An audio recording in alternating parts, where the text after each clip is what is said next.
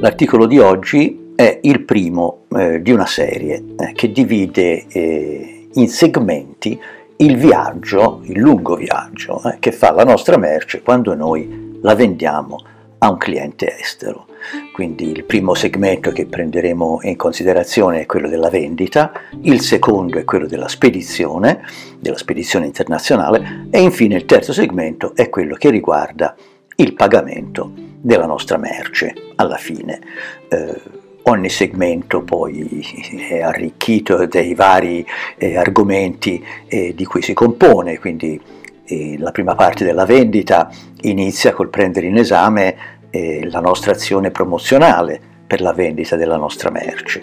Eh, la spedizione prende in esame eh, il momento in cui noi consegniamo la nostra merce allo spedizioniere, dallo spedizioniere al vettore, gli aspetti doganali, la copertura assicurativa e così come il pagamento, il terzo segmento, eh, prenderà in esame le varie forme di pagamento possibili, eh, le garanzie eh, che offrono i vari eh, sistemi di pagamento. Naturalmente la nostra attenzione sarà indirizzata particolarmente alle forme più evolute di pagamento come l'incasso documentario e la lettera di credito, cioè il credito eh, documentario. Insomma, tutti argomenti che insieme compongono proprio diciamo, la competenza che è richiesta a chiunque intenda operare eh, sui mercati esteri.